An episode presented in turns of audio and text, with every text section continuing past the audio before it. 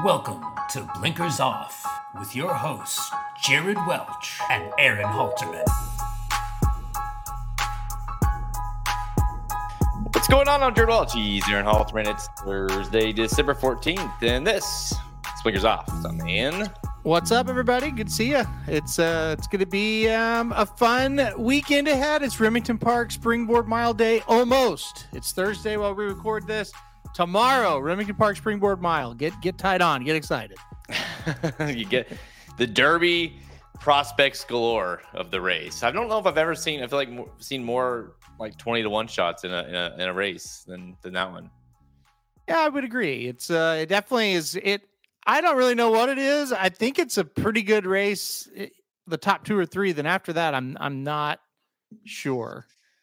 Yeah, it's it always feels like this race is one that like it, at least for a set, hot second, the winner. You're like, oh yeah, I'm interested in that one. What happens from there? I mean, you're the you're the Remington uh, king here. You you know you you annihilated uh, our friend John Lees uh, on the uh, Trivia Tuesday. If you guys haven't seen that, you guys need to go check that out. It's on our YouTube channel. Really good mm-hmm. Stuff. That's a new segment that Magic's put together that we're going to continue, I think, uh, throughout the Derby Trail. But you know, you're the Remington guy. So how many? What, what kind of uh you know is that was that a question like Remington success in the Kentucky Derby? Uh, I think there may have been who was the first springboard mile winner to run in the Derby or something like that. I can't I can't remember exactly, but it hasn't been great as far as producing like you know springboard mile to Kentucky Derby winners, that's for sure. But there's there's been some good ones. Will Take Charge. Uh, it was definitely one of them. Caleb's Posse, Breeders' Cup winner, obviously. So, um, you know, a Senor Buscador's turned out to be pretty decent. So there has been some good ones in there. But yeah, I mean, overall, it, it definitely uh, it hasn't been the greatest producer for Triple Crown success. That's for sure. Well, I guess it's weird too. It, it almost again, I don't have it like I'd have to research it, but it feels like it's more of a, it's been more successful for horses that did not win the race, mm-hmm. you know, versus the winners. For sure. Yeah. Caleb's Posse will take charge. Those are two of those that didn't win. Uh, Caleb's Posse wasn't even close. And then, uh, of course, Will Take Charge. You know, lose gets second, loses just uh, by a little bit there to Texas Bling at 99 to 1. But yeah, those horses did go on to run much, much better. Uh, you know, that's, that's, it's odd how that's happened. Uh, you think about winners of the race, like a long range toddy did win the Rebel later on. Um, thinking yep. about recent years, Gravitos, I think would have been a pretty good horse, but he got injured, so yeah, that obviously kind of derailed his chances. But yeah, I mean, it's it, it is like a lot of two year old races this time of year, and and even a little bit before. Sometimes the horse that's the best now isn't quite the best when those big races, you know, finally come around. So we got that one this weekend uh, for Derby Derby points. You also have the uh, Futurity, Los Al Futurity, which is might as well at this point the, the Starlet and the Futurity might as well be called the Bob Baffert uh, Derby Prep race, or the the or the the two year old Bob Baffert horse that you need to know from each division. Basically, I mean, it just feels like this time of the year you he's going to have a couple in each race, and you're going to figure out which one's the best out of that group, and it I mean, past that, I don't know what more you learn out of it. Although you did say, I mean, Yakteen won this race last year to practical move. So yeah. Yakteen has one in here this year. Are you you thinking we have something with uh, some of these horses? Boy, Los is always tough. It's always tough to tell what the motivation is coming into this race and the track plays kind of weird as well. It did produce, or it has, uh, not just uh, practical move, but just in the past, uh, good horses have run here, and then some years it's pretty weak. I it's really tough for me when it comes to Kentucky Derby and the Baffert horses because you just have no idea what's going to come of them because of the you know the situation going on with him in the Derby. So it's hard for me to say. I really liked uh, a couple of the horses uh, when they broke their maidens. So uh, maybe I guess would be the best answer. But it's these Los Al races. It's tough to get a gauge on them. I'm trying to go through. Uh, man. I mean, Baffert won it for like what one, two, three, four, five, six, seven years in a row, and then Doug O'Neill, then Yakteen won it last year. Uh, Spielberg, I'm looking at the Bafferts. Slow down, Andy won for O'Neill, but Spielberg, thousand words, improbable. McKinzie, uh, Mastery, Mor Spirit, Dortmund. I mean, Dortmund obviously very, very good. Uh, you know, a bunch of those are, are were good horses, but not necessarily the Derby success out of the, that group. Right. Yeah. And that's just it. It's a it, it it's just a kind of a weird race for the Derby. And and listen, maybe practical move would have kind of broken that, right? You know, if he would have been healthy for the Derby. So I mean, there's there's other ways you could look at it too. I mean, it's overall it's been a pretty good race over the years, considering we usually have you know six horses in it or or less sometimes. You know, so you can't really judge it too harshly. It's it's been all right. I definitely would say you look at that group and you say like out of that, like at the very least at the at the jump at the at the end of that race or the end of the year or whatever, you're like, okay, well, Improbable is the real deal. McKinzie is the real deal. Dortmund's the real deal. Mastery yeah. you know what I mean? Like, yep. so if nothing else, it, it definitely feels like a race, the Los Al Futurity, that we see something out of out of Bob Baffert's kind of two year olds right now. Maybe it's not the his top two year old or whatever, but it definitely feels like it's a it's a like a funnel or like a, a filter of kind of what out of those Bob Bafferts in that race, kind of the which mm-hmm. ones that are are the most impressive right now. Yep, for sure. And I think everybody's like, well, Nysos right now looks like the best, and then then we kind of filter on out uh, after that, and you know, I guess if if if a horse like Wine Me uh, Wine Me Up wins the race, you go, well, Muth is definitely really good, you know, or yeah, or you go the other way and go, well, Wine Me Up one, so the other horses behind him may not be good. I mean, there's a lot of different ways you can kind of look at it, but yeah, I mean that's that's kind of what it is right now is just trying to get a feel and we got one trainer and he's got so many and none of them can actually run in the race under him. It it just makes a weird kind of situation yeah, Shawty likes Coach Prime out of that one, at least kind of to see, you know, what like that's one of the Bafferts. You got Wine Me Up, you mentioned, and you also have uh, Weinstock in there uh as well for Bob Baffert. So definitely feels like Coach Prime or Wine Me Up. Wine Me Up, if people remember, was in the Breeders' Cup uh, uh, uh juvenile and uh, almost said the futurity and uh but yeah so i mean obviously uh, did not run well that day coach prime kind of feels like maybe the newer the new shooter of the of that bunch. But we'll see. We'll get to that race here in a second. Um, what's uh, I'm trying to think. What's uh, how you feel? How you feeling about the uh, the the uh, Chiefs offsides? Do you think? Uh, don't care. you you think it was the right call? I mean, he was offsides, so yeah, I, I think that's so. All, that's all we're talking about right now in my world. So um, I uh I read the article and the referee said he couldn't see the ball because he was so offside. So I, if you if you if your line of sight of the ball is blocked, you can't tell when it snapped. I I guess you have to call it. I I don't know. Actually, I saw a video today that literally you could see the ref kind of go like like it's like an angle kind of behind him, sort of, and the ref kind of right before the snap, he like goes like this to the look to see the ball. To see the ball. So I, so, uh, it's one of those things. I think that it, honestly, I I wasn't even mad. I mean, I was mad from like, yeah, what what you doing, Tony? But I wasn't mad from a why do you call that? Like a lot of people are. I feel like I can't believe you call that right there. It's like, well, right. You what do they? I mean, it was the right call. Like it's it's not like it was like a a phantom hold or a, a phantom PI. I mean and I always say this to people: it's like, well, there's how about the fact that you know we th- Mahomes threw a pick on the earlier in the game, or that Rashee Rice had a critical fumble earlier in the game. Like, there's always things that you can look at. All you gotta do is line up on sides. That's all you gotta do. And and us Dan uh, Dan Orlovsky had a uh, I don't know if you saw this, but like he went through and reviewed the whole game where Tony lined up Eh, or when he was on the on the field, and he lined up. I think it was like four different times he lined up offsides.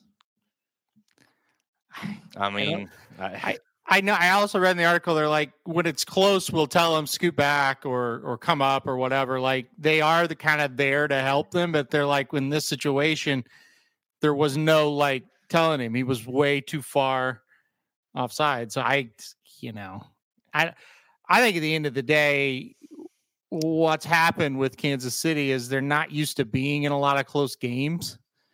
And when you're in close games, these kind of things happen for and against you, right? And you just haven't had a lot of close games in Kansas City where this has been against you, you know? And I think you look back even to last year's Super Bowl when you were in a close game and you got a call that did go your Yeah. way. A lot of times that's what decides close games. You know, close calls and do you get them basically? Well, and even further, that is not only are we in close games because the line, the it's so thin this year, but you're depend, you know, because you're paying Mahomes, because you're paying uh, Jones and Kelce and those guys. Well, what do you have left? You have young wide receivers, right? Young Mhm. wide receivers who aren't very good. Like, let's Mhm. be honest, and the, they're making mistakes. You know, it's it's not really that hard to figure out what's happening Mhm. in Kansas City. And, and so, to your point, not only are you in close games, but now you're depending on guys, you know, because you're, you're triple boxing Kelce. Um, and shit, even whenever you get a catch and, and he th- and Kelce becomes a quarterback in a play, they still mess it up. It's just yeah, I think that's the worst of it. I mean, that was just a, uh, a like a play where it's like, what are you doing? Oh my god, at work type of thing, and and it gets it'll never. I mean, it'll get remembered by you guys, but like most of us have moved on, and we'll never really kind of remember that, you know. Um, that was crazy. Like I I don't know of any other player in the NFL that would have done that. That was. It's one thing to like if the guy's standing right behind you and you like pitch it back to him. He threw it like, across the field. yeah, like halfway across the field. And dude, like it was contested. Like the dude, Yeah. the Bills dude jumped up. Like, you know, it was it was wild. I mean, you just and the fact that it would have won the game, I mean, who knows? Maybe it wouldn't have, but um the, it, it just made it that much worse uh, of a kind of a, a scenario. But like I'm at a point now where you know how like everybody, all my all my fans, uh, all the turtle fans on the uh, on the podcast here, where you're, I got to a point in the season where you're just like, listen, like it is what it is. Like I, I Yeah. like I, I can only do so much with what I have, right? That's just Mhm. what it is, and that kind of feels like not only with the coaching staff, but like for me personally as a fan, you're just like, yeah, Yeah. I mean. This is it. Like this, we just have to ride this one out, you know. And it, it, you're gonna have to take the, you know the the lumps along the way. The the good news is is the AFC sucks. It's so Right. bad, and so Yeah. they're not. Yeah, they're probably not going to get the one seed at this point. But shit, they. I mean, I wouldn't be surprised if they made it back to the Super Bowl. I also wouldn't be surprised if, hell, I wouldn't be surprised, Halterman, if they didn't win the division. How about that? Uh, if you look at their schedule, they they really should, but you never know. It is the NFL. Um, yeah, I mean that, their schedule looks looks like it's going to set up pretty well for them. But I mean, yeah, for sure. They should not lose a game out from here on out. But yeah, I mean, I guess the, the you're 100 percent right, but I think I think they're just in a situation where they're kind of a normal good NFL team versus a, a kind of a special good NFL type of team, and you know, normal good NFL teams do tend to lose games here and there they shouldn't, and that's kind of where they're falling now, and they don't have enough playmakers, and I mean, I. You can debate about a hundred different kinds of things, but at the at the root of the problem, it's it's that they just don't have the playmakers. You know, uh, well, last thing I'll say about it, and I think it's this kind of magnifies the whole situation, yeah, because like Curtis kind of says, they're rolling out five borderline incompetence at wide receiver, and to to even further that, it's like I was I was watching the Bengals game the other night. Uh, I think it was the Monday night game or whenever it was, but it was a night game, and it's like okay, you've got Chase, you got Higgins, and you got Boyd. That's like their three guys, right? They're 3 Mhm. wide receivers. I said like Boyd would be our wide receiver one. Not Yeah. even there's no debate on that. He would be No. your wi- like if you if he went to the Chiefs right now, he would be your wide receiver one. On top of that, is Skyy Moore going to play anywhere in the NFL? No, I mean, MVS is he like a No. wide receiver three on some shitty team? Maybe maybe. like Well- uh I mean Rashee Rice I think is a promising guy. I'm not I think he's got a ton of talent. Um, yeah, he's okay. Tony. I mean, the Giants didn't want Tony. It, it's it's Yeah. like you look at who you have, and you when you realize like Chase is elite, Higgins is not Chase, but he's very very good. Boyd would be your wide receiver one, and that that's like an afterthought on the Bengals, and, and so it just kind of magnifies to me like what we're dealing with on the wide receivers. Remember Thanksgiving? We are watching Green Bay, and I can't remember who we said. I think number nine for Green Bay. What's his name? Um, Watson, Watson. We were like, that guy is who the Chiefs need. You Yeah. know. Yeah. Um, I watch Tampa a lot, and it's like Tampa, like Godwin. That he'd be great. He'd be number one for the Chiefs. You Yeah. know, and yeah. He does, he's he's serviceable, but he's not like a great player, you know. So that's it's crazy.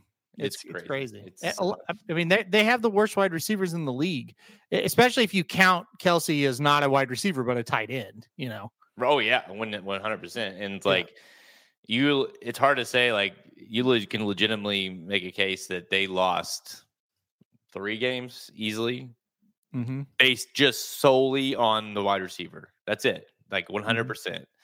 Um, at least three games, and that's pretty that's pretty spectacular, really. Um, when you think of really, to, all the blame on a wide receiver is you hardly ever have that, and they they they have it this year, like like you said, multiple times. And and I think just I think with the Mahomes thing, like everyone's you know like he acted like a baby on the sidelines, and you know he did come back and say, yeah, I I regret how you know how I acted, but I think what happened is it's like with if you're a parent or not even a parent, like if you just it's like when you you you're dealing with all kinds of stresses or whatever in your life and then something happens very minor or something minor compared to what you've been dealing with and all of a sudden it just you just blow up. You're, you're just, you just had enough. That's it. Like you can't do it anymore. Fuck this. I'm you know and i think that's what happened. Like he's been mm-hmm. dealing with the wide receiver drops and the and the constant you know the penalties and whatever and he's been great like he doesn't put any blame on anybody else. He never yeah. you know, blames a wide receiver. And then this happened, costs the game, and he of course lashes out at the at the at the refs. And it, I think he don't I don't really mean think that he like he couldn't he couldn't he couldn't go to Tony and be like what what are you doing you dumbass you know that might happen behind closed doors and I hope it does mm. but he can't do that on the sideline. I think he was protecting his player more than anything else. I think he knew that you know, people around here are stupid and they'll give him death threats, basically talk about Tony. And I think he thought, well, I'll, I'll make it about the refs. And honestly, it worked. Like that's all people were talking about around here for the first couple of days of this thing. And so I, I think that was a lot of it. I think he kind of knew what was coming for Tony. And look, he knows, sad as it is, they have to have him, right? Like there's nobody walking through the room going to help him. So you know. he's going to have to find a way to keep that kid's confidence up somehow. And maybe that's the way. I, I don't know. Yeah, they keep going. Oh yeah, you know that's still our guy. That's still like I have all the faith in one nine is what yeah. Kelce said the other day, and I'm wow, no, no, Rodney, we have not. We uh we just got on a tangent here about the the Chiefs because it's on my mind. But great way to segue because we need to get over that and go to today's show where we're going to preview and get picks. You're right on time uh, for the $300,000 Remington Springboard Mile and the $200,000 Los Al Futurity. Uh, grade two. Both are uh, Kentucky Derby prep races. So we'll uh, talk more about that and what that means for the 2024 Kentucky Derby. Then we're going to have some rapid fire selections for some of the remaining stakes races going on this weekend around the country. Let's go.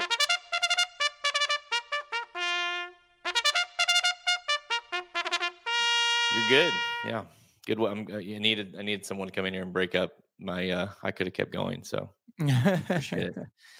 Yeah, it's I you know I I feel like I'm a pretty reasonable fan, and uh, you know I I'm not one to get too mad about this. Is like, hey, I'm like I'm not even I'm at I'm I've reached the acceptance level pretty quick here. Just like this is mm-hmm. what it is. Like we're gonna have to ride this one out. It's not like we're getting a wide receiver traded to us right now. It's not like mm-hmm. we're these guys are going to magically figure it out like in an immense way between now and next month. Mm-hmm. So you just say, well, this is what it is, and you know you got to get ready for the heartbreak. As the Chiefs yeah. fans, we're pretty good about it. Yeah, all all true, all fair. you know, that's just what it is. They're off in the springboard mile. All right, let's kick things off here at uh, in Oklahoma. Let's go to race ten at uh, Remington Park, the Remington Springboard Mile Stakes. This is on Friday, so tomorrow, December fifteenth. Race number 10, 300k uh, purse, one mile, and this is a Kentucky Derby prep race. Uh, 10, 5, 3, 2, 1 for your top five finishers. You got a field of nine here, Halterman, lining up five to two on Otto the Conqueror uh, for Asmussen. You got Doug O'Neill's gotten here, Raging Torrent at three to one, kind of coming in, kind of got that West Coast form, but has been getting annihilated on the West Coast uh, as well. And then Glenn Glengarry, the Iowa bred. I'll, I'll start with this one, or I'll let you start with this one.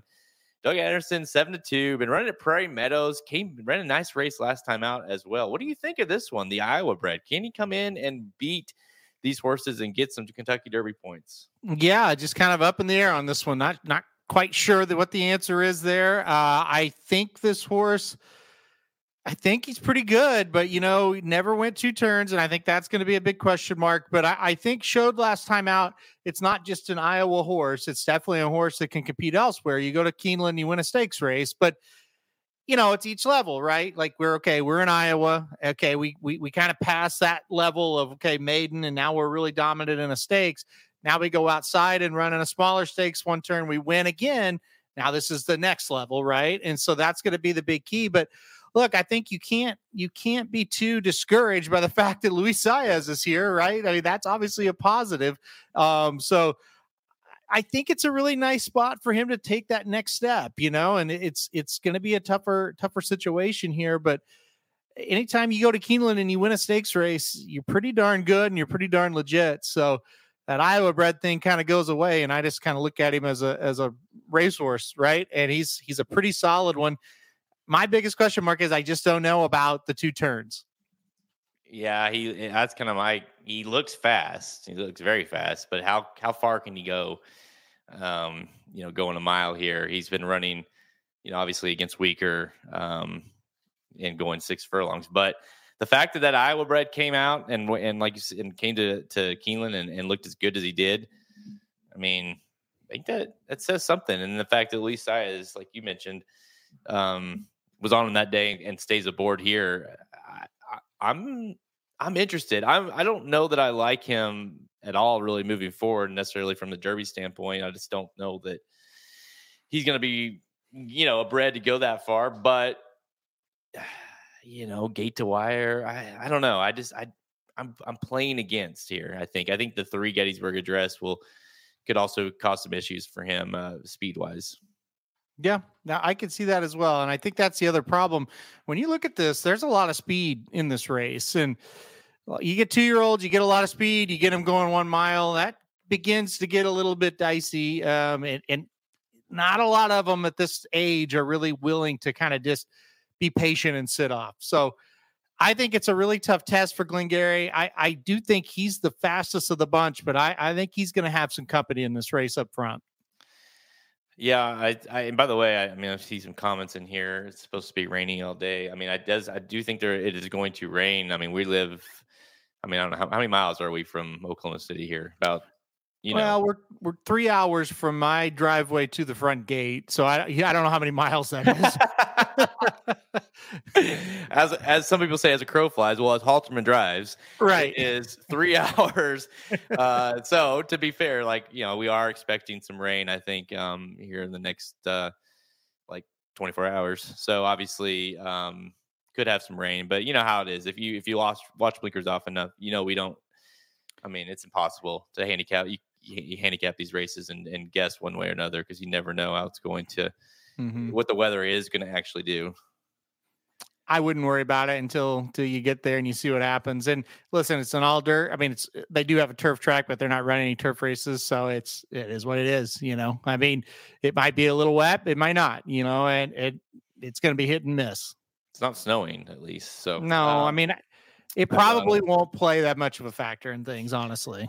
All right, so let's go to uh, the favorite here, the eight, Otto, Otto the Conqueror uh, for Steve Asmussen Gaffalione back aboard here after riding, uh, jumping on um, the sun. It rode the horse a lot. First two starts, Gaffalione rode it in, a, in an allowance race at Churchill Downs last time out in the slot, by the way. So if you have that uh, concern at all, there you go. Um, but came out Halterman and just ran a huge race, big time buyer, beat some comeback winners as well in that race, and did it kind of for fun. Bred nicely, should get the distance no problem. Out of you know, um, you're uh, bred by or uh, owned by Three Chimneys Farm. This is a to me this is a nice prospect. Oh, I agree. I think this is a really good one. This can be my top pick in the race. Uh, I I kind of think this horse, if you watch his races, he's not exactly headstrong to get the lead. He does get out in front, but I think it's more just natural ability. I don't think he will fight uh, uh, Gaffalione at all if if he's not on the lead. So I'm not real worried about pace with him. Um, you know, my dad made a really good point uh, last week. We were talking about, uh, you know, when Keith Asmussen rides for Steve Asmussen, it, it may not be the absolute top of the barn. It's more of that second tier. But I thought it was a really good sign when Gaffalione got aboard that they thought, okay, this horse is coming along. This horse is doing really well. And that's really not a disrespect to Keith Asmussen. It's just that's kind of how it's been. Um, so Gaffalione gets aboard in that last race, uh, wins by four. You saw big improvement from the horse. Uh, and look, if, if you're worried about the slop, the horse did win on a sloppy surface last time out. Uh, so you got that on its side as well. So I really, I like, I'm with you. Like, I think this horse might be a prospect, like a legitimate prospect. Yeah, because listen, like well, I guess the one big thing is if a Raging Torrent were to come in here and, and win, one thing you can believe is that this group sucks because this is a horse that's just been getting smoked out west. Uh, you know, yeah, I mean, fair. He's been beating or been getting beat by Prince Monaco twice and Muth. Wine Me Up, you know, the American Pharoah, like he's ran back to back grade ones. Like that's all fair, but they've not been close either. So if he were to come in and win in this group, that would tell you one, Muth is really good. And, uh, you know, obviously fierceness would be as well. But two, this is not a very good group. Yep. Yeah. I mean, I, I agree with that 100%. And, We'll see. You know, I again, I just don't think you're going to get that whoa type of performance right out of this. But I do just think this is like a solid progressing type of horse. Talking about Otto the Conqueror, who's kind of earned his way into this spot. And I, I don't really think he's going to run away with them, but I could see a nice, solid effort out of him. I, I also, you know, in that same regard, I think Gettysburg Address is another one, the three that, you know, I didn't run all that well last time out. Second time going along this time, maybe this one gets a little bit better. Flavien Prat gets aboard here too. I thought he was kind of the one that was interesting outside of the eight and, and the five. Yeah, I definitely think it's interesting that that Flavien is coming in to ride for this horse. You know, um, yeah, you know that last rate, you know, looked good on debut. You know, went off. Wasn't the favorite on the street since, but went off at a semi-short price. Got the sloppy track, you know, got the lead, and then kind of weakened late. So that was a mile sixteenth. Maybe the cutback will help a little bit. I don't you know what, we, what we've learned, right, Halterman, is you can't take that one race from a young, you know, two year old horse and say, well, that horse isn't any good. You know, you got to yeah. get him another mm-hmm. try. And so if you still like Gettysburg Address, I mean, the price should be right here on him. Um, you mentioned though on uh, on the uh, uh, Trivia Tuesday, Brad Cox hasn't mm-hmm. won this race before. That's a very that was an interesting. Uh, I you would have thought he would have. I feel like he's had a ton of horses in the race. Uh, yeah, he usually does. Uh, you know, so, sometimes his horses come to Remington and just don't run very well overall. He brings them on the Oklahoma Derby Day and this day, and a lot of them just don't really show up with their best. Uh, you know, his best chance at it was Answer In a few years ago, and my God, had every chance to win the race and just couldn't do it that day. If you remember, um, kind of got a weird trip, and then you you kind of learn later that's just a weird horse. He's just kind of dumb and doesn't want to do what he's supposed to do. So, but that that was a heartbreaking loss that day for him. Um, but yeah, I, I think the three Gettysburg Address is, I, I, I think he's a little dangerous in the spot. I, I really do. I, I, I think he's inside speed. I think he's kind of the one that'll inherit the lead once it's all said and done. He may end up costing the five the race a little bit. Those two might, you know, might kind of knock heads and maybe set it up for the eight. That's kind of the way I looked at it.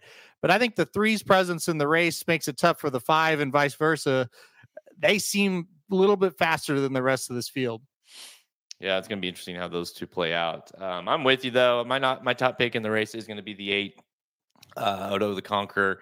Uh, yours as well, five to two on the morning line. Got to think he's going to be bet fairly hard, especially with uh, that sloppy form if the track does come up sloppy uh, tomorrow. Uh, but listen, let's do it. We do every Derby prep.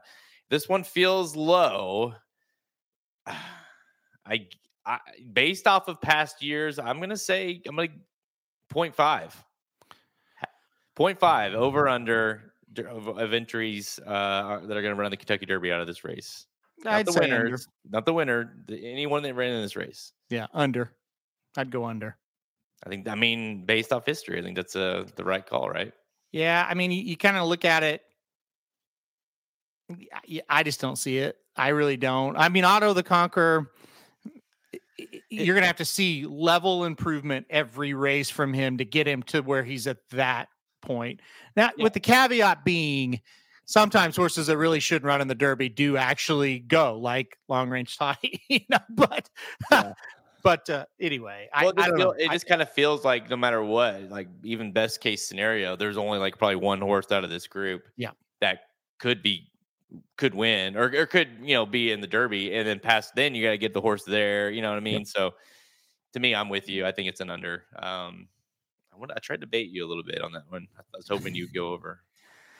It, you know, I, I again, it's just hard for me. I like, I like I was talking about answer in like when he came here for this race, he had a look of one that this could be really good, and he never got any better whatsoever.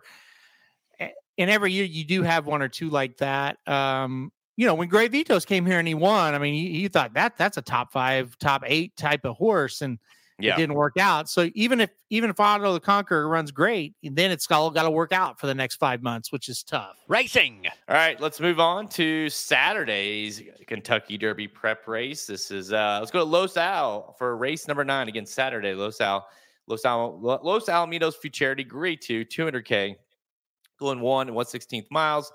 Uh, for two year olds, of course, two year old males. Field of six lines up here. And interesting race because it is a Derby prep race. So you got 10, 5, 3, 2, 1 for your top five finishers. There's six horses in the field, and three of them are trained by Bob Baffert. So everybody gets points in this race, apparently. Maybe we'll see. But uh, Bob Baffert obviously can't get points for the Kentucky Derby as we stand here today. I see you shaking your head. I feel the same way. But here we are. We still got to try to pick a winner of this race. And you've got Bob Baffert with three, like I mentioned, five to two on Wine Me Up. But actually, Coach Prime just was inside, Prat aboard there. So he comes back out here to ride for Bob Baffert after riding for Brad, Co- Brad Cox on Friday at two to one. So I ask you, is it Coach Prime, kind of the new shooter, so to speak, or is it Wine Me Up looking to rebound after a poor performance in the Breeders' Cup? Yeah, I'll, I'll, take Coach Prime in this spot. I'll, I'll, take the kind of the up and coming one versus the one that's dropping down from the big company and moving into a little bit softer situation. Uh, I was super impressed with Coach Prime's win last time out. You know, I'm not I'm not like all in like like Rodney is on this horse yet because who, does, I, who does Rodney like? Do you know? But yeah, Coach. I know Rodney's like Coach Prime for like two months. Uh, well, ever since that maiden win. So here's the deal: the maiden win couldn't have been much better. It was it was fantastic, and I I wrote that horse down immediately. Okay, that's that's one right, but it is a bit odd that the horse started off on the turf. Okay, that's just not something Bob Baffert really does so that gets you a little bit worried like okay what did he really think of this horse? Right? But you do see the talent next out and, and you definitely see okay well the horse has talent so what how much you know what they thought of that horse forget about it. I've seen him on the track. He looked really good. So i'll take coach prime here for this one uh, to win. I, I hate I, I this race is just not fun to me and you kind of mentioned it with the Derby situation, we're going to start feeling it once again in these California races that yeah. they, they kind of just become. And look, I know like we had practical move last year and that was great, but when you run a, a race and half the horses can't get points for it, it's just it just kind of sucks. And Baffert seems to have some good ones that are going to be in these races again. And I mean, it's hard to get excited about them really, but I am excited to watch Coach Prime here uh, and and to see kind of get that answer of okay, is he has he come along and he's really good now, or was last time just kind of a fluke and he's gonna maybe not be so good? Uh, but he seems like a pretty nice horse coming into this race. Yeah, and it's it's a, it's even more frustrating when you start talking about like, okay, not only are, are, are the points, you know, he's not these horses aren't getting points, but if you're not going to be able to run in the race, then these other horses aren't getting points, you know. Yeah. And so it's just taking it's like just taking points away from the whole thing. Um, and so it just it's a mess completely. But anyways, um, yeah, I mean, I don't hate the pick. I, I that's between the two, five, they're five and six, in my opinion. I'm gonna go with the six. Wine Me Up. Uh, you know, with Los Al, the way it plays, I'm I'm gonna look at this horse going gate to wire. I don't know what really happened in the Breeders' Cup, whether it be just too tough, um, didn't like being inside, but uh, this horse just you know completely quit. Never really got to the lead uh, that day. But you know, back in the American Pharoah, ran a really nice second to Muth, who obviously ran well in the Breeders' Cup. Um, so we know he's better than what we saw in the Breeders' Cup, and then debut was good as well. I think he's fast enough. The way this horse has been working, I think he's fast enough as well to get to the lead.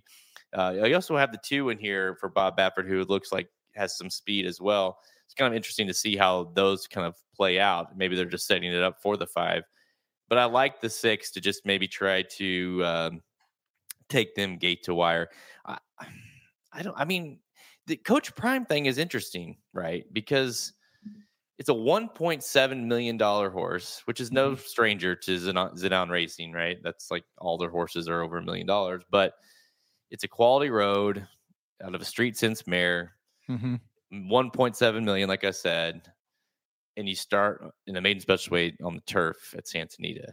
It that weird. makes no sense whatsoever. Um, yeah. unless they just needed to get a start, and that's what they chose. I, I, I just I don't know. Now, scratch that out and pretend that race never happened. He debuts, wins by seven in a on the dirt you're like, oh yeah, this is so maybe I'm overthinking it um, completely with that, but I they do think it is interesting. I, I, anytime you see something like this, you you got to take note of it. I I totally agree with what you're saying, and that's why like you, you know in the pick five, I can't single the five because that that's still right there in the back of my mind, and I'm with you. Like five six, that would be where I would go as well. I'm really not interested in anybody else in here. Um, because to me, it's like six is going to get the lead, and is anybody good enough to come get them? If the five runs the last race, you know it'll be a race down the stretch. Yeah. But what if the five is just like, oh, we try turf, we'll see what happens to this horse. Oh, let's try it on the dirt now. Some trainers, when you see that, it's not that big of a deal. But with Baffert, it's like that's different. That's not what we're used to seeing. So it's kind of it's kind of crazy. D- yeah, typically when you have a horse like that's you know the prime primed up uh, no no pun intended but um you know that it's like okay this you know the route. It's going to be this, this small uh, maiden special weight race at Santa Anita go to allowance go to stakes you know? Mm-hmm. and so the mm-hmm. fact that he's this route is just it's different um for sure. And so it makes you wonder. But you know i think i have no problem playing those two and just moving on. Um because I do think it's either Wine Me Up goes gate to wire or the five comes and gets him. You know, I don't. Uh, I, you know, what was that race? The Starlet, yeah, the Starlet last week, where you mm-hmm. had kind of a similar situation, not very, eh, but where you had a horse that was a little more gate to wire versus the new shooter, sort of Baffert coming trying to get her and couldn't do it, right? And so. Right.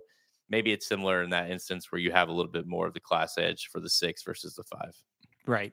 Yeah, I agree with that. And it's the other. I mean, the last thing, uh, you know, at least for me, when you get these six horse fields, especially at Los Al, it's a the mm-hmm. race is kind of wonky about how it shapes up and how it's run, and yeah. so that always kind of makes a weird kind of situation.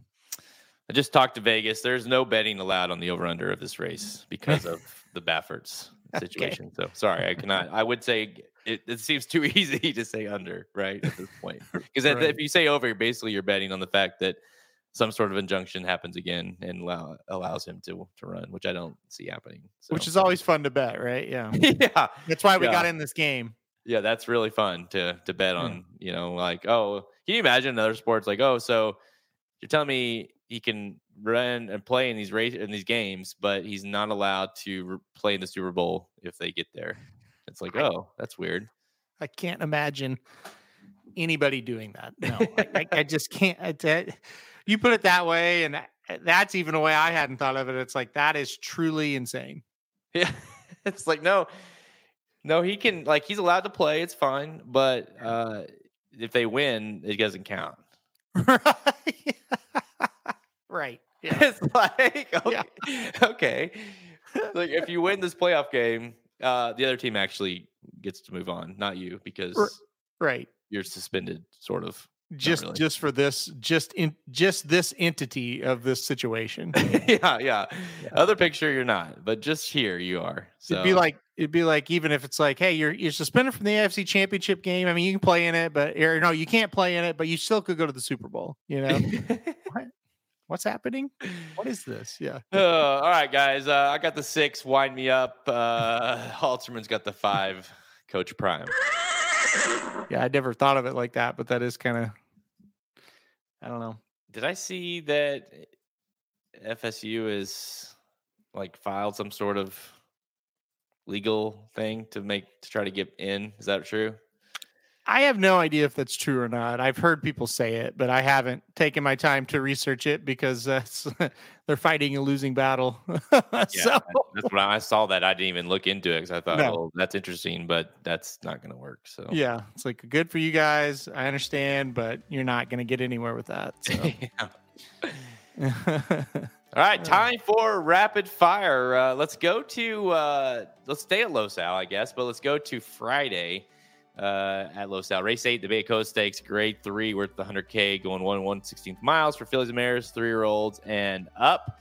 Uh, Halterman field of seven lines up here, six to five on Desert Dawn for D'Amato. What do you think here? And are you going to try to beat her? Yeah, another one that's pretty boring for me. Uh, I, by the way, I have no problem with Los Alamitos at all. I just they're racing to me. Just these stakes always kind of suck. Uh, they just can't get the field. Uh, I, I, took the seven Desert Dawn. I, it's kind of a oh a cop out's probably not the right word, but it's kind of a boring pick. But it's just like I don't I don't really know what else to kind of do with it. Looks like the best source to me getting class relief, obviously. Uh, so I I just I took the seven here. Yeah, I, I went with the uh, give me the Baffert here. Well, the yeah. the one, the Baffert uh, Midnight Memories, the two to one, kind of the second choice. You know, this is a horse that uh, likes this distance. I think the stretch out is what this horse kind of likes. You look at last two, you ran at seven furlongs in break, finished fourth. Um, just never really got going there. Then Beholder Mile last time out, Dame Ray, Fun to Dream. Uh, but you know, this is a horse that uh, was making kind of a move there, and then just you know ran out of room. And I think the longer distance for this horse is what this horse wants. It's versatile horse as well. Like it's shown the last two to kind of come off of it, but it has shown also in the past that can win gate to wire. So I think it gives Fernandez some some versatility in the race as well. I I think trying to beat Desert Dawn makes sense. It's just uh, you're you're obviously taking a very you're taking the angle of okay, you're getting the class relief here. Can she get it done now? And I think that's fair she's only won once at this distance. That's uh, was concerning. Ten starts at, at the mile distance or mile 16th mm-hmm. distance, and uh, only one win in those ten starts. So I'm gonna try to beat her with the you know really shocker here with the. And I'm with you. It's like okay, because even when you try to beat a favorite, you're like, oh, well, I got Baffert here. You know, mm-hmm. it's not. It's there's nothing sexy about.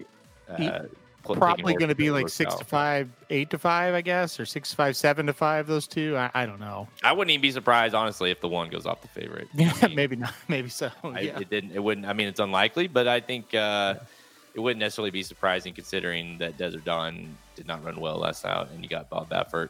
Yeah. Uh, in the or uh, on the trainer for that one, but all right. Uh, remember when Ganadoro we thought was going to be really good? That I do. Fun. Yeah. Not that was fun. Fun times back then. She wasn't.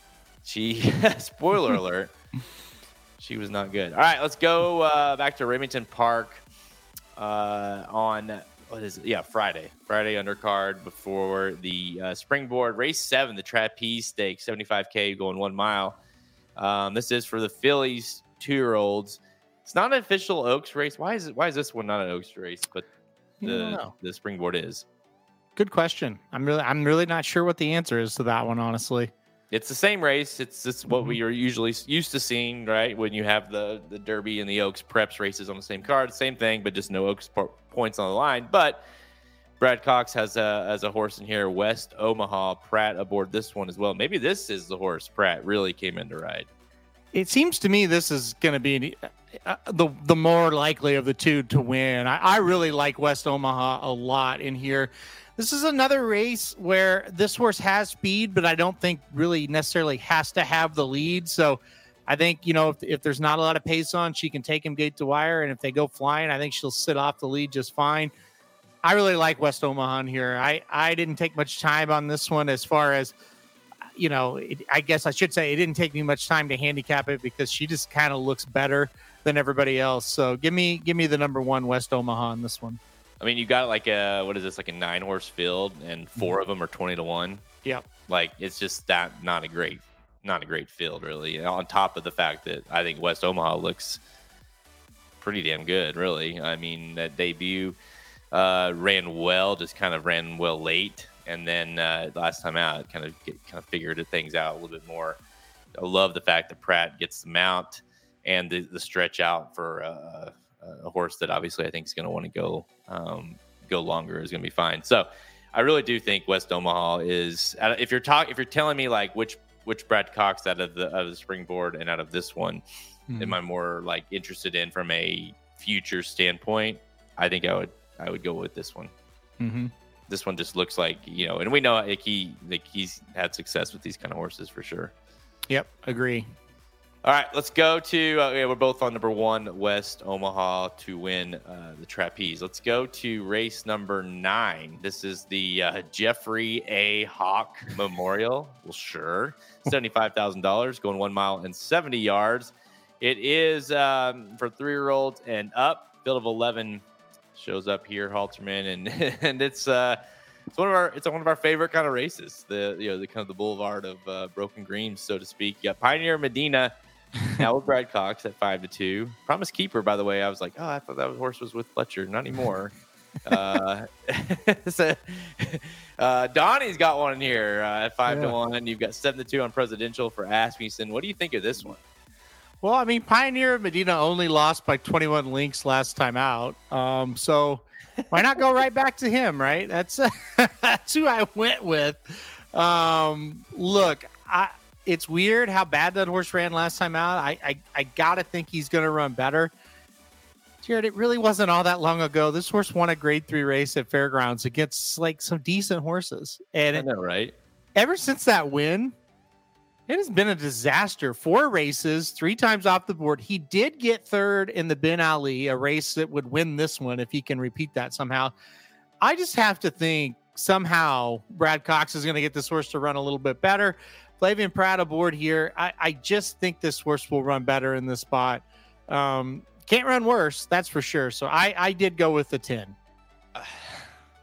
Listen, I I just I have a rule that when you in the past two starts, you can't I can't pick a horse that's lost by like a combined 30 links. I just I can't do it. I get the you know Brad Cox certainly should help. Um, he can't run worse. All those things. He, he's certainly better than that, but I, I just I can't take a short price on a horse that's just been getting annihilated. Mhm. Um, I went with the eight Chrome Baby, the Donnie horse, uh, California Chrome horse. Uh, this is a- he, he he looked he's looked good the last couple starts. He you know he's been a horse that uh, I feel like has kind of been uh, you know the Remington Park specialist. Is ran well at times. You know, I mean, I why do I? I'm not. Why am I telling you anything? You know this horse probably through and through, right? you, yeah. Is that so? It's kind of a bad thing that you didn't pick him. I think. well, I, I, I, I oh, don't, I wouldn't take it that way. It, it's, it's just a situation for me. It, it took a while, right? We finally got this horse kind of going, but I don't really love who the horse has beaten in comparison to now we're up against this group. So that's kind of my worry, I guess, on that one a little bit. Uh, but two nice wins for sure. It, it just kind of took a while to get there uh, with this one. And look, I mean, very, very consistent. I, I do think the horse will be around. I, I question if the horse is good enough to win at this level. It's uh, it's fair, right? And we're gonna find out the class test because this is a horse that's uh, loves Remington, right? Twelve starts, four wins, 3 I mean, he runs well pretty much every time at Remington. But uh, yeah, the class test will be the interesting. I do think the pace setup will be nice, and uh, you know the distance obviously shouldn't be a concern. But yeah, you're gonna have that test of like, okay, you know, top the stretch is is he gonna go? Is he gonna give it up? Um, I just I went more with uh, the horse that's been running well, but has something to prove, versus the horse that you could have beat the last couple starts, but also has the bad class, so and, and a shorter price. So give me the give me the eight Chrome Baby at a little bit of a uh, of a price. All right, let's go to. Uh, oh, I see a comment here. I'll help this new come newcomer, this new fan. Uh, we can help her out with Yeah. giving her some picks for this race.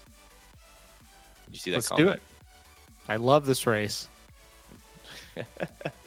By the way, how how awesome is racing where we just we have uh, the same race names at different tracks. So it's the H. Allen Jerkens Handicap, not the Memorial, but it's also ran at Gulfstream on the turf, going two miles versus a sprint at Saratoga. right. It's Anyways, welcome to horse racing. Let's go to Gulfstream Park, race 11, Saturday, the H. Allen, H. Allen Jerkens Handicap. Again, 100K, one, two miles on the turf uh, for three year olds and uh, field of 10 shows up here. And, you know, you've got uh, kind of the list of, of turf trainers out there in uh, at Gulfstream Park. Value engineering at two to one. You've got five to two on McLovin, which is a great, great name. Delacour. Fletcher's got one six minus six to uh, six to one on uh, Lynch. Motion, you make it. You you or you you kind of got your pick here as far as uh, of options. I thought this was a very interesting race to handicap. What do you think?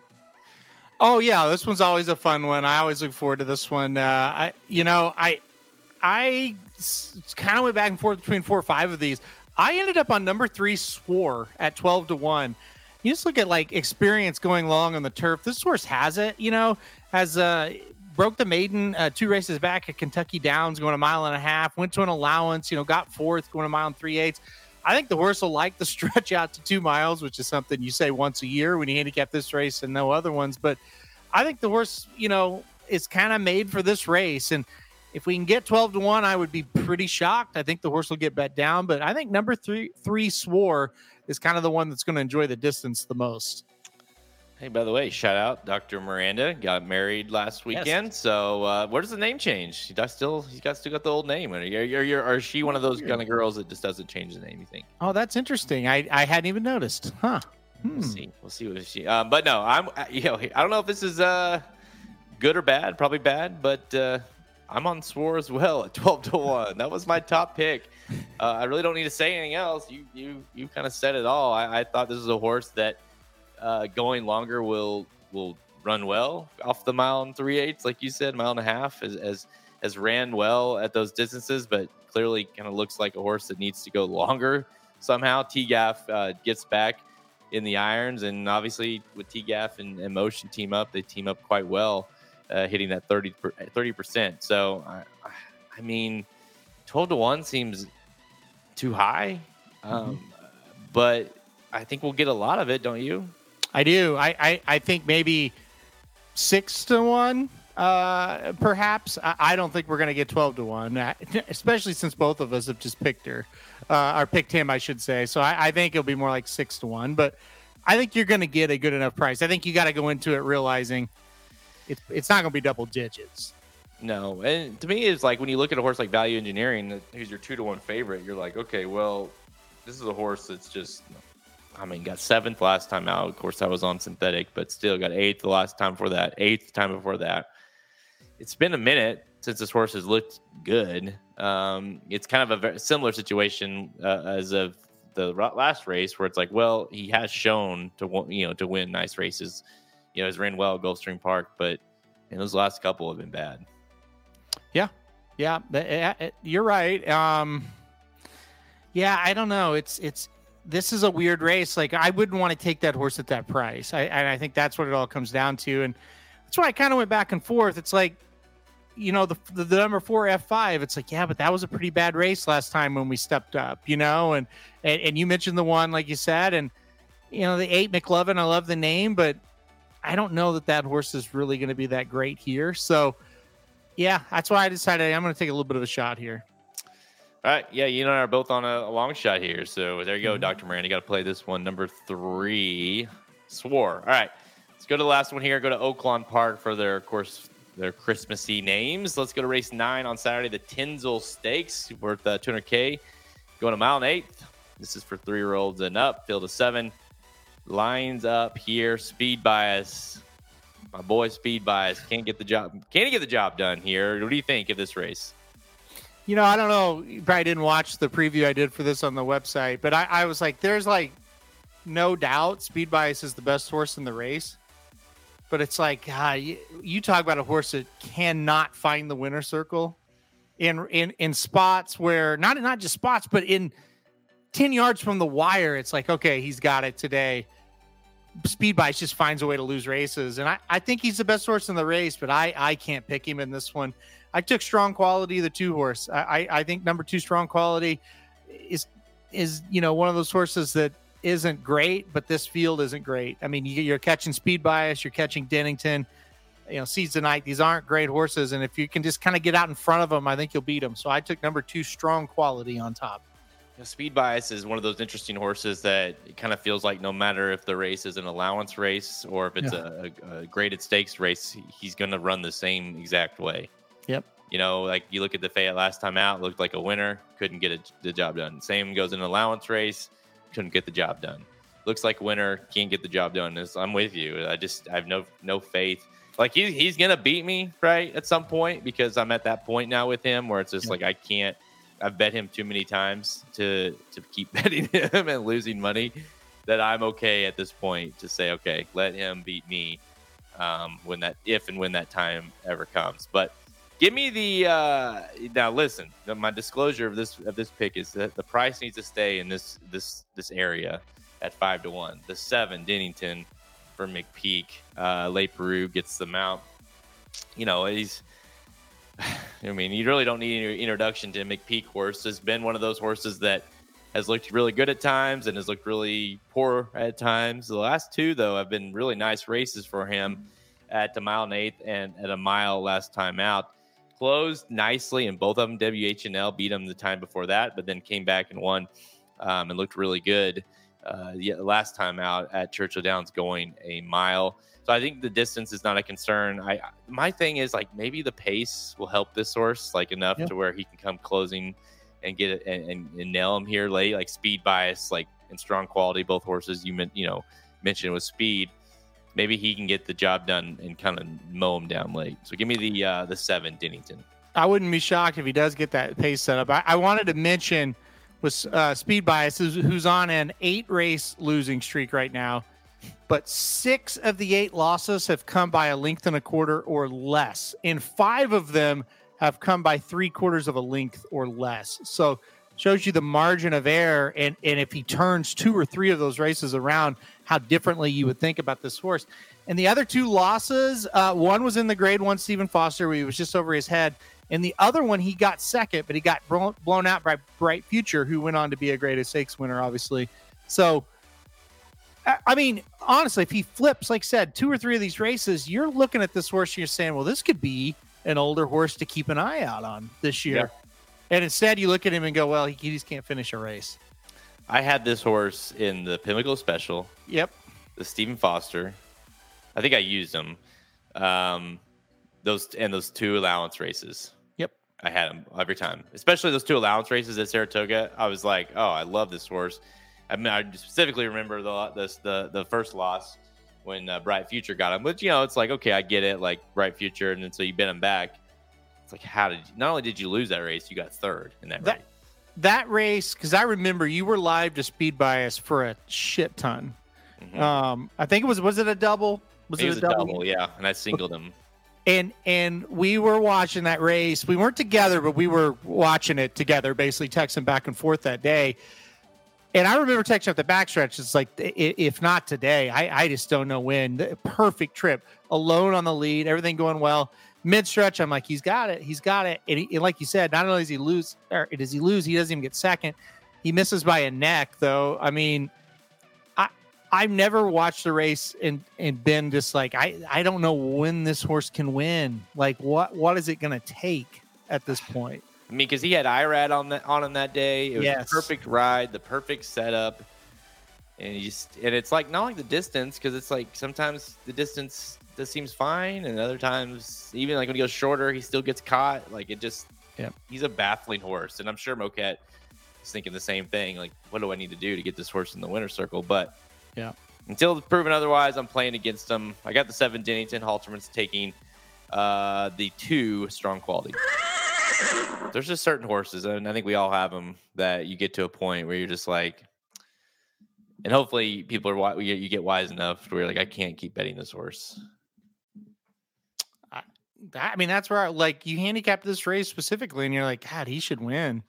I know. But you just you just can't you just can't back him.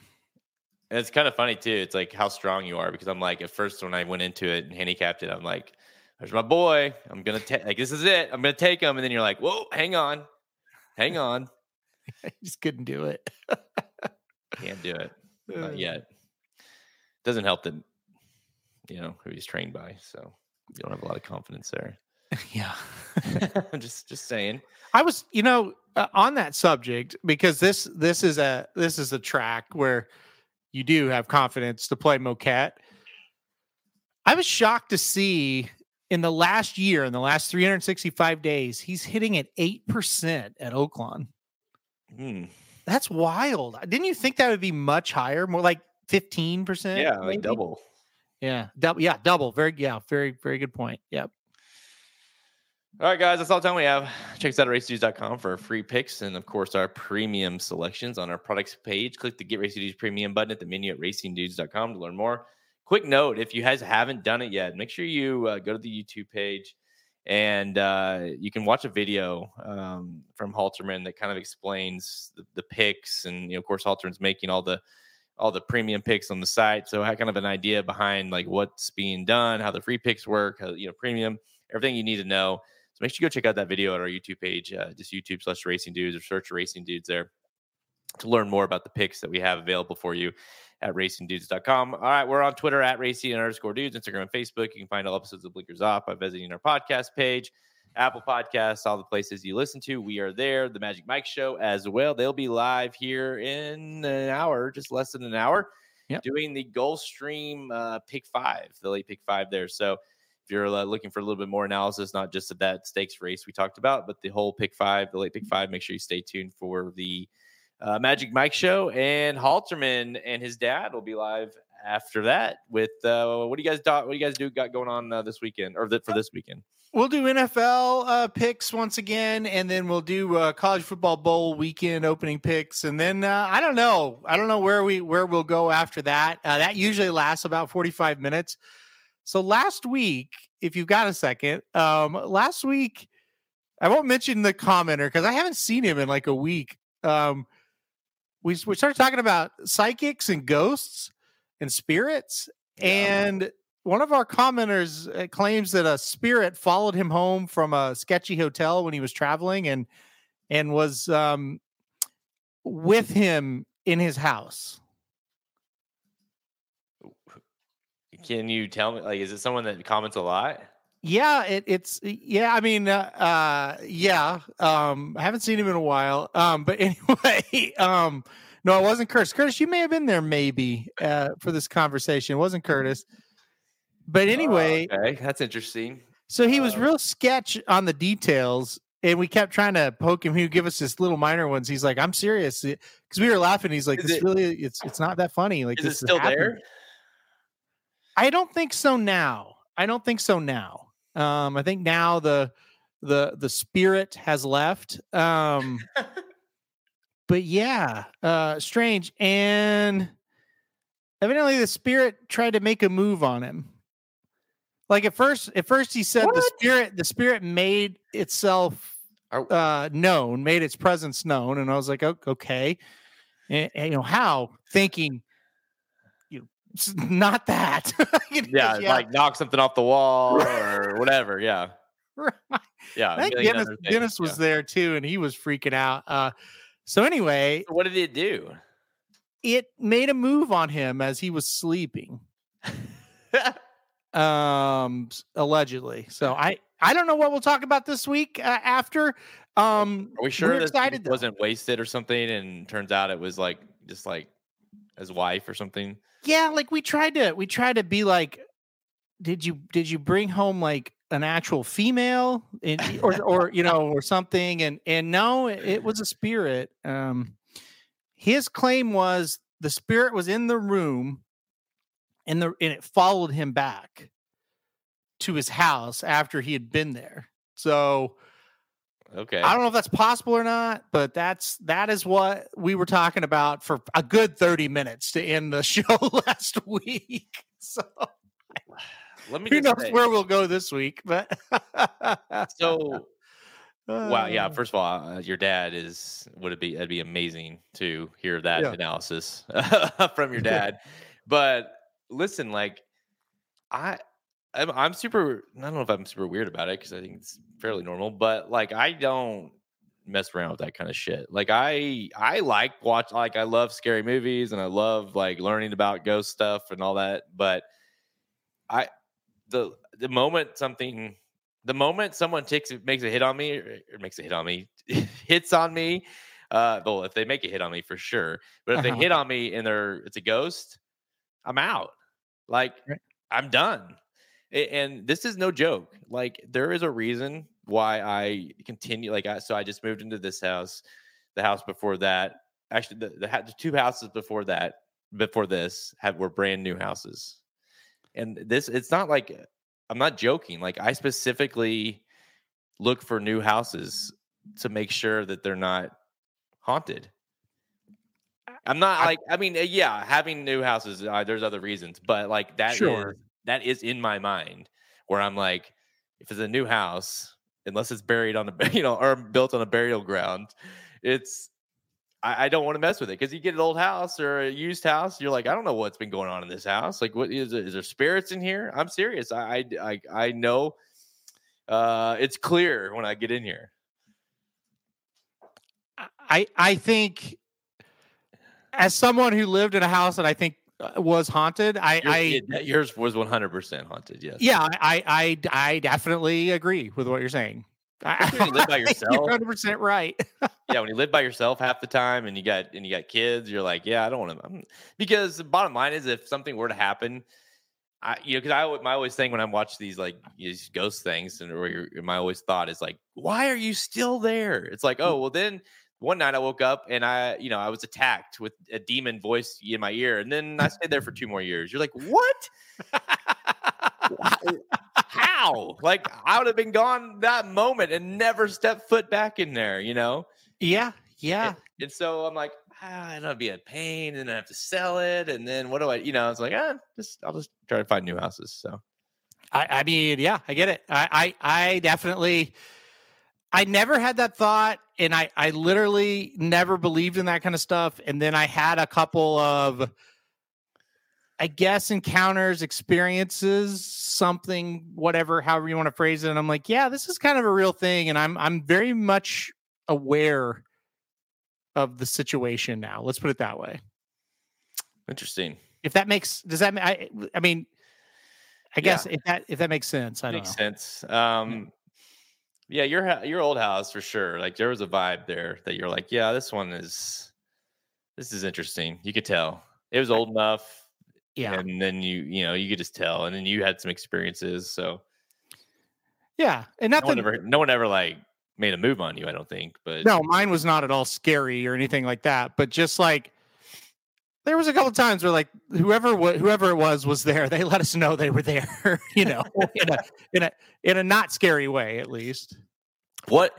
Yeah, Curtis, what would what would have to be the interest rate for you to stick around in the haunted house? I'd like to know. Like, because interest rates are high now. So, like, at what point are you like, well, honey, like, I, I get that this demon attacks you every night, but have you seen interest rates lately? It's it's weird, right? I mean, I think that's that's hilarious. And, and obviously, if you've seen interest rates lately, you're like, yeah, no, I totally get that. Well, and the Um, reality is, is not everybody's fortunate enough to be like they can just make that move, right? Where you're like, oh well, we just, we're just gonna go move, live somewhere else. Like some people in those is like are stuck. They they, they put a life savings or whatever on the line to, to get this house, and then it's haunted. And you're like, by the way, if you ever buy a house, it's like a mansion, but it's like super old. It's haunted. Don't buy it because you know every every story or movie it's like oh we got this great deal on this house it's beautiful i can't believe it and you're like well it's because it's haunted and people were killed here so I, I- I mean, I, I don't know. I, I don't know if every one of them, but I'm not gonna go that well, far. But that's I the thing. mean, you got to operate like it's every one of them you know because if you operate like uh, that's all true like it's a baseline true then it won't happen to you I mean, yeah, I mean that's true. Yeah, I listen. I'm with you. I would prefer a new house over over uh, an older house, and there are other reasons, but I I like I said I never believed in any of that stuff, and then it happened where we lived once, and it it was real enough that I'm like, I didn't imagine that because I'm not that person. Like I don't, I didn't really believe in anything like that, and it's like I didn't make that up in my head. Like that totally happened, and then it happened to Heather too one day, and she was the same way. She's like, I I know that happened to me. I was like, I hey, it's happened to me, so I get it. Like, and it happened in the same room, and it was the same kind of thing. So Yeah. it was just weird. So anyway, Well, you live to tell the story, so that's uh I I believe in ghosts, so I'm with you on that one. I believe in I in I believe in ghosts and demons and all that shit. So like that's just, that's what I'm saying. Like I don't fuck around with it. It's just like you know, I if it's gonna happen, it's I'm out. So um Yeah. I don't know. I get sucked into that kind of stuff. Like I I'm very interested. But I also like you know, there's a reason why we haven't like caught a ghost Mhm. like walking.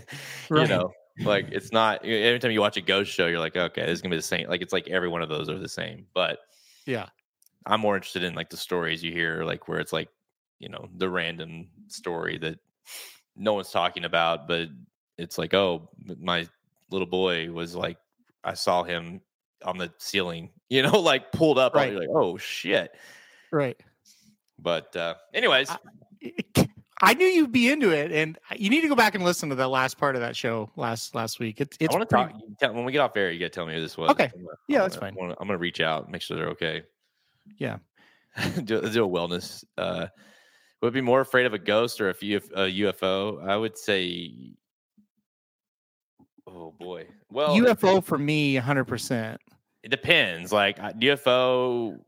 yeah, Are we just seeing it in the sky, or are we like looking in your backyard and you see it like landing? Because if that's the case, I'm 100% UFO. If I see it in the guess sky, I'm I- not really concerned yet. I guess there was no like outside of the what was that? I have no explanation for what that laughter I just heard was that was right in my ear. yeah.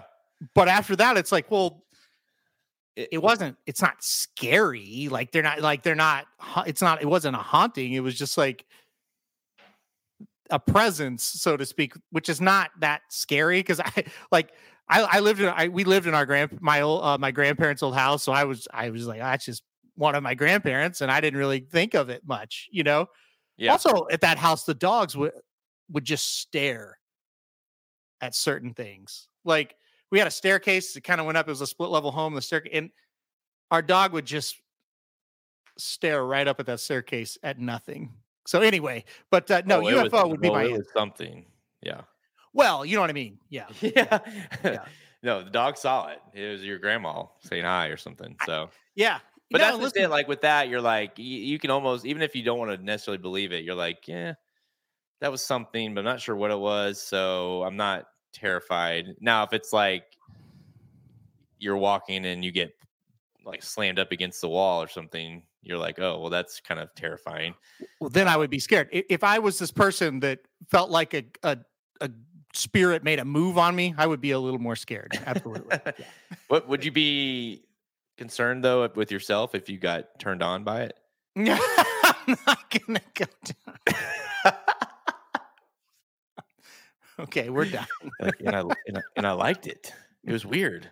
It's like, no, that was actually you. You were by yourself. So I'm not going um, down that road. Anyways, all right, guys. This is uh this is great convers- conversation. By the way, before we leave, next week, right? Next week is the draft.